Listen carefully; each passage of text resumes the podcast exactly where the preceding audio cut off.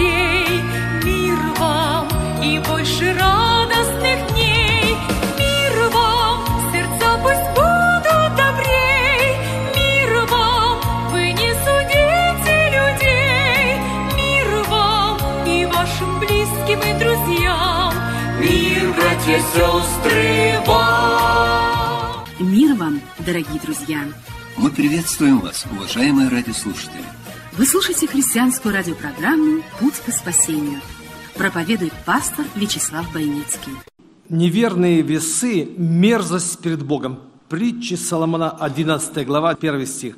И 2 стих, 20 глава, 10 стих. Не одинаковые весы, не одинаковая мера, то и другое мерзость перед Богом. Мы представляем себе, что с собой представляют весы. Некогда было Валтасару сказано, ты взвешен и найден легким, очень легким. Везде принимаем какое-то решение, Бог взвешивает нас. Буквально на днях я услышал свидетельство одного врача, который обратился к Богу, покаялся в Казахстане. Он сам хирург, этот врач. Привезли одного человека на операцию, операцию на аппендицит. Человек стал плакать, платочком вытирать слезы. Хирург, он успокаивает его, слушай, еще никто не умер от аппендицита, это несложная операция. Все нормально, будет все хорошо. Он сделал ему операцию и после того ушел домой и рассказывает своей жене, делится новостями, что было сегодня у тебя, что у меня. И он говорит, вот так и так. Такой человек плакал, платочком своим вытирал слезы. Я успокоил его, сказал, что все будет нормально. Врач лег спать ночью, снится ему сон. Он видит весы, и на этих весах все его добрые дела. Он был добрым человеком, он старался быть правильным, он делал добрые дела, и вдруг кто-то положил на другую сторону весов мокрый платочек этого человека. И он перевесил, перевесил все его дела, все, что он делал.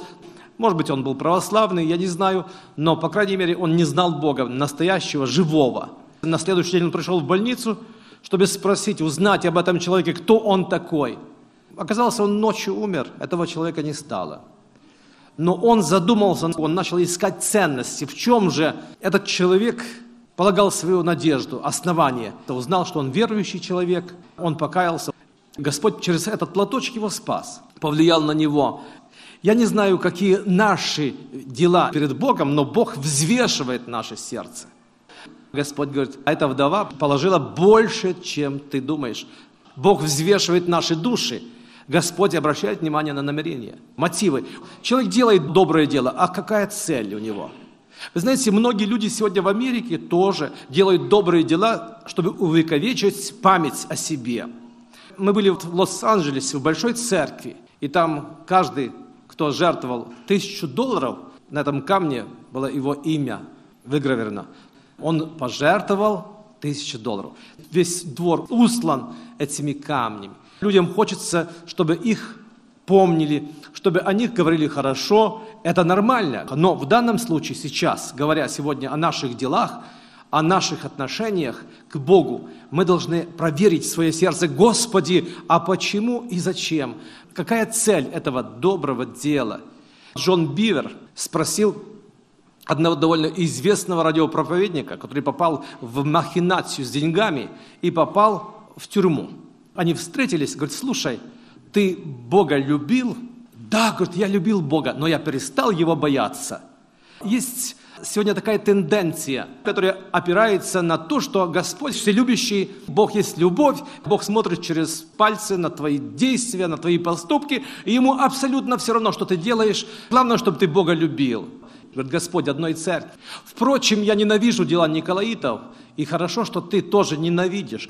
Николаиты основывались на любви, грешили, и в то же время эта любовь, она была прикрытием того зла, которое они делали. Я знаю, что любовь – это сила большая, но сила, которая действует в согласии, в союзе с Божьим страхом. Бог взвешивает наше сердце. Любовь к Богу – это удаление от зла, от греха. Грех в любой форме, он ядовит, поражает наше зрение, делает нас неспособными славить Бога, делает нас апатичными. Зрение наше уже не на Христа. Мы видим политические действия в бушующем море, но не видим самого Христа, и поэтому мы начинаем тонуть. Если мы видим Господа перед собой, не поколеблемся. Я вспоминаю случай, в 2001 году один человек здесь, в Америку, приехал по паролю. У него брат двоюродный был здесь, имел свой бизнес по крышам, крыша домов. Взял его себе на работу, у него не было детей, только жена. Нога у него полусухая, и она с каждым разом становилась все меньше, болела сильно, и он даже не мог больше работать на крыше. А медкарты, страховки не было. Иногда братья, сестры церквей, которые там были в Союзе, собираются здесь в Америке с разных мест, делают встречи какой-то церкви, просто общение. И он тоже поехал в одну из церквей. Жена дала ему 15 долларов на дорогу. Вот 10 долларов отдашь водителю, если попросит, на бензин. Если не попросит, не давай. А 5 долларов положишь на тарелку в церкви. Согласился, поехали они. А друзья в этой церкви уже знали о том, что приехал брат. Они знали его нужду, они знали его проблему, что у него нога ходить не может, только на палочке перед служением в коридоре встретили его, и каждый 50 долларов, 100 долларов набили ему карманы деньгами. Так благословили его друзья, он даже не ожидал что от радости он поднялся на балкон с детьми, слушал проповеди уже с балкона, а на балконе только одни дети были. Он слушает Слово Божье, и вдруг Господь касается через Слово к нему. А место было Писание сказано о мальчике, который принес Христу пять хлебов и две рыбки, когда Христос накормил толпу из пяти тысяч людей. В это время он говорит, Господи, все, что у меня в кармане, я положу на тарелку сейчас. Он совершенно забыл, что у него в кармане там деньги, которые ему надавали друзья. Он такой доволен и радостен. Он думает, что там 15 долларов в кармане есть. Когда объявили сбор, материальное служение, пение общее, он сунул руку в карман для того, чтобы вытащить 15 долларов. И вдруг, как наткнулся на змею там. От ужаса вытащил руку, и началась борьба в его сердце.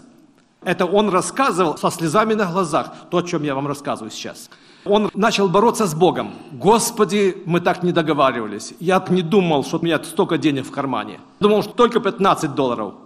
Друзья мои, Богу не нужны наши деньги. Бог взвешивает наше сердце. И то, что мы говорим иногда, мы должны быть внимательны к тому, что мы говорим, потому что через это Бог взвешивает и испытывает нас. И вдруг он нашел запасной вариант. Не подходит для пожертвования к детям на балкон, то есть не придут сюда. Правда, тот брат, который собирал деньги, и не думал, может быть, прийти на балкон, но посмотрел, поднялся, он посмотрел, там одни дети, и он собрался уже идти обратно, спуститься вниз. Но, говорит, возле меня сидел какой-то мальчик и долларом поманил брата с тарелкой ко мне туда. Говорит, ничего не осталось сделать, как понял, что это уже шутки плохи с Богом. Вытащил все деньги и положил на тарелку. Все, что у него было, освободился. На сердце такая свобода, у меня такая радость появилась. После служения поехали к одной сестре вместе пообедать перед дорогой. И говорит, тебе из дому звонила жена и сказала, что страховка пришла, медицинская страховка. Сможешь после этого идти к врачам. Это было воскресенье. Приехал вечером домой, лег спать, спал ночью без боли, без проблем. А утром, говорит, такое солнце в окно пробилось, свет на улице. Он встал, посмотрел, и вдруг он обратил внимание, что он без палки пошел к окну. Настоящее чудо совершилось. Бог исцелил его ногу, но прежде испытал его, взвесил его сердце. Сколько в нашей жизни бывало или бывают такие моменты, когда Бог взвешивает наше сердце, а по сути иногда мы проигрываем. Мы начинаем торговаться с Богом. Торговля происходит где? В храме, в храме Божьем. Мы в храме Божьем находимся сегодня, и мы сами являемся храмом Духа Святого. И в этом храме происходит торговля между нами и Богом. Мы начинаем спорить с Богом. Господи, я ни за что не согласен. А Господь испытывает наше сердце. Вы думаете, Богу нужны наши деньги? Богу нужно наше сердце, наши мотивы, наши желания, чтобы были чистые и побуждения были чистыми. Этого брата Господь исцелил окончательно. Он рассказывал со слезами. Никто не мог сомневаться в 2001 год. Это произошло. А сколько чудес в нашей жизни могло бы произойти? Иногда мы спешили, иногда мы ставили руки, где нужно было просто отдать Богу и не трогать. Нужно было дождаться Самуила, нам нужно было дождаться рождения Иисака, а мы рождали преждевременем Измаила. Бог ждал, а мы торопились, обрывали это благословение, потому что спешили. Были жадны иногда, думали, что мне самому не хватит.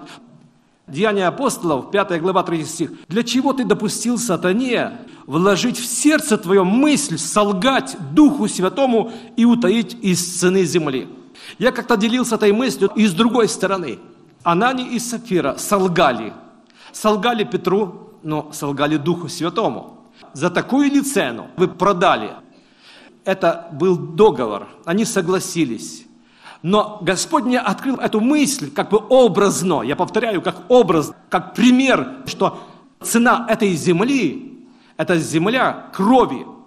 Когда Иуда предал Христа, за 30 серебряников продал Христа, после того, когда он удавился, за эти 30 серебряников купили землю, написано, землю горчечника. И вот эта земля, пропитанная кровью. Мы сегодня христиане, верующие люди – Господь употребляет нас как торговцев.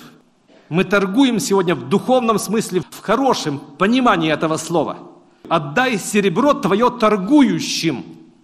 Речь идет о том, что Господь хочет употребить нас, чтобы через нас шла та весть, серебро, огнем переплавленное, чтобы цену крови мы не утаили. А цена крови – это милость Божья, это Его пролитая кровь, это Его любовь.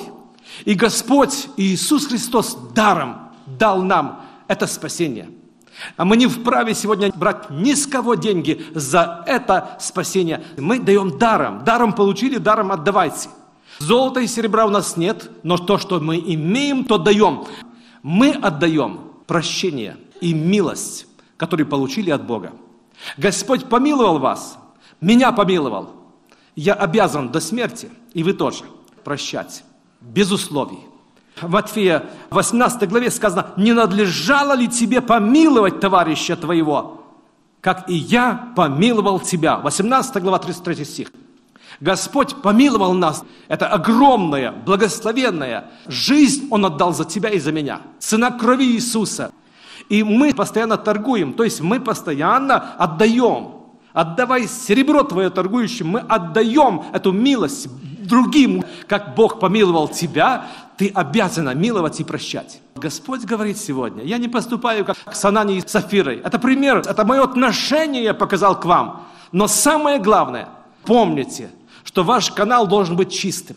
Гези, откуда пришел? Никуда не ходил раб твой. А не сопутствовало ли сердце мое тебе, когда ты брал серебро? Очень опасно, когда мы пытаемся оставить себе, оставить себе Божью славу, потому что мы рабы ничего не стоящие. Бог через нас может делать большие дела, если мы будем знать свое место и скажем, впрочем, не я, но благодать во мне. Если Бог простил нас, не имеем права не прощать других людей – и когда мы не удерживаем эту цену, тогда Бог нас начинает благословать особо. Потому что Господь есть Бог любви и прощения. Даниила Бог спас во рве с львами. И царь Дарий спрашивает его жалобным голосом, мог ли тебя спасти Бог твой? Да мог, потому что я оказался перед ним чист. Бог по любви своей и милости работает над церковью, над нами, чтобы нас не довести до суда. Это опасно. Но вот здесь, на земле, хотели бы мы избежать этого суда. Написано, если бы мы сами себя судили, то не были бы судимы Богом. И когда мы можем себя судить? А вот сегодня. В сердце своем, в храме я хочу не торговаться. Я хочу иметь чистое сердце. Имей, возьми, не присваивай себе. Бог не желает, чтобы ты удерживал цену цену Его крови, цену Его милости, чтобы вот эти львы, которые ополчаются против нас, а их много на путях наших, Мы думаем, Господи, почему? Откуда это? 18 глава Матфея. Надлежало тебе простить, помиловать товарища. Надлежало помиловать. Последствия. Отдать в темницу, пока истязатели не выбьют из него все. Эти истязатели, эти львы на дорогах, в жизни, Бог допускает их. Пока не отдаст до последнего кондранта, пока не отдаст до последней полушки, пока не отдаст до последней копейки. Бог дал столь великое спасение для нас. Столько простил нам. Кровь Иисуса Бог помиловал нас, чтобы мы научились миловать. Чтобы мы не удерживали плату для тех работников, которые работают на нас. Когда мы любим друг друга, попробуйте любить без Бога. Но Господь для того и пришел, чтобы дать нам эту силу и возможность. То, что мы отдаем Богу, то, что мы оставляем себе. Время, которое мы даем Богу, и время для себя. Не одинаковые весы. Когда мы скажем, это для Господа, а это для себя. А что за блеяние овец? А это для Господа. Нет, Богу не нужны эти блеяния. Богу нужно послушание. Страх Господень, ответственность. Господа Бога светите в сердцах ваших. 72-й псалом Асаф говорит, я чуть не упал, чуть не поскользнулись ноги мои, когда я увидел даже верующих, потому что они потеряли страх Божий. А ты, говорит через Асафа, если бы я сказал это, он не сказал, он это подумал. Обратите внимание, он подумал это. А если бы сказал, то он выпустил бы это слово, которое могло убить его. Друзья мои, будьте внимательны над словами, которые вы говорите, чтобы вы говорили добрые друг о друге. Из доброго сокровища человек выносит добрые вещи. Пусть наше сердце будет добрым, и чтобы благословение исходило из наших уст. Асав говорит, я вошел во святилище и встретился с Богом, и я увидел себя. Написано, я как скот был перед тобою.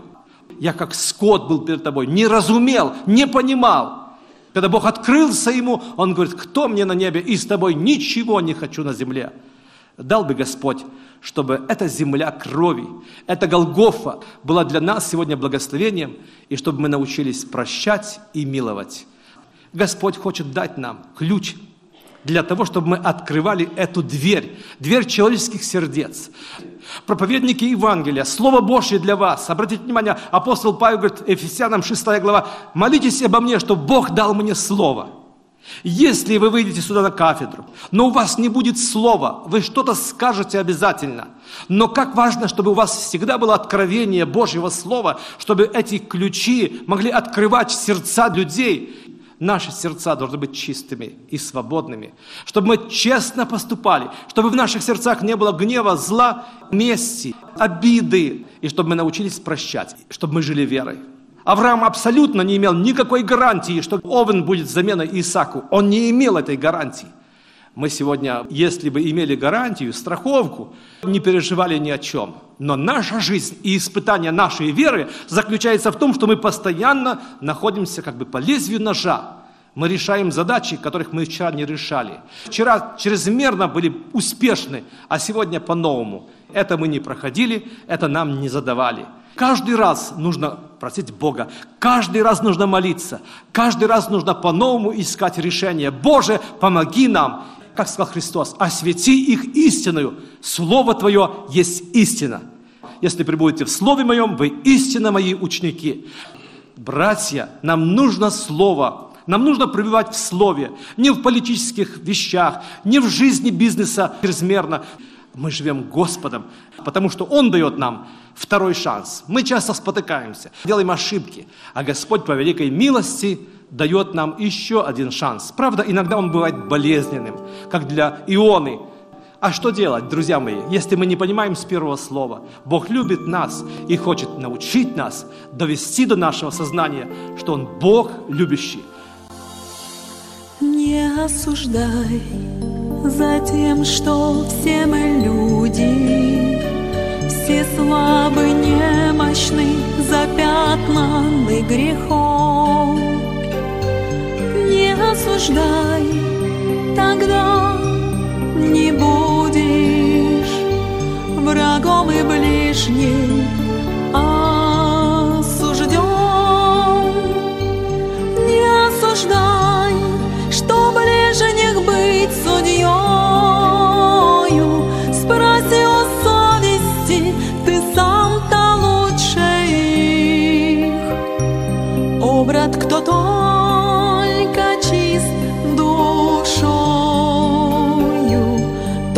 погрешностям других.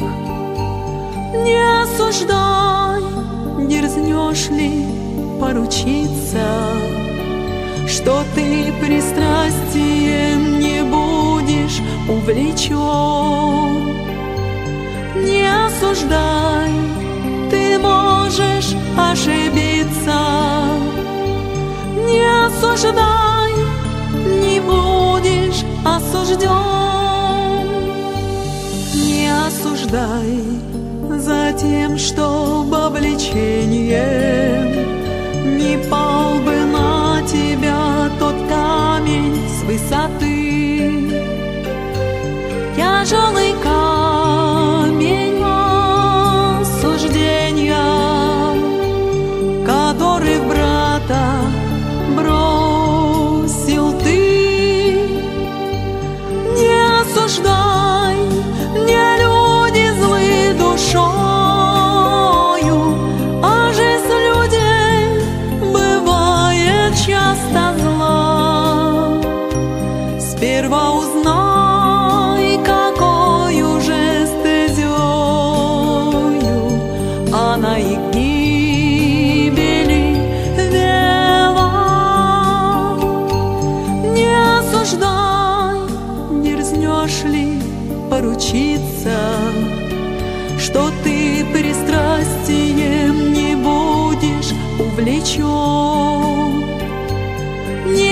Не осуждай, ты можешь ошибиться. Не осуждай, не будешь осужден.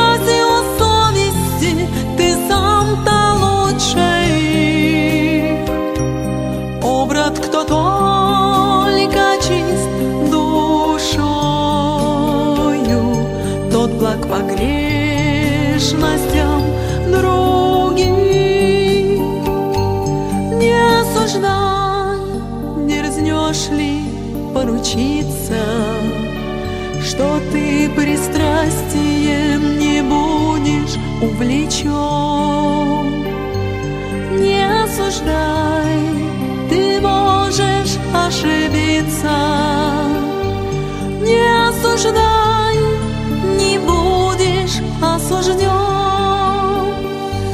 Не осуждай, ты можешь ошибиться. Не осуждай,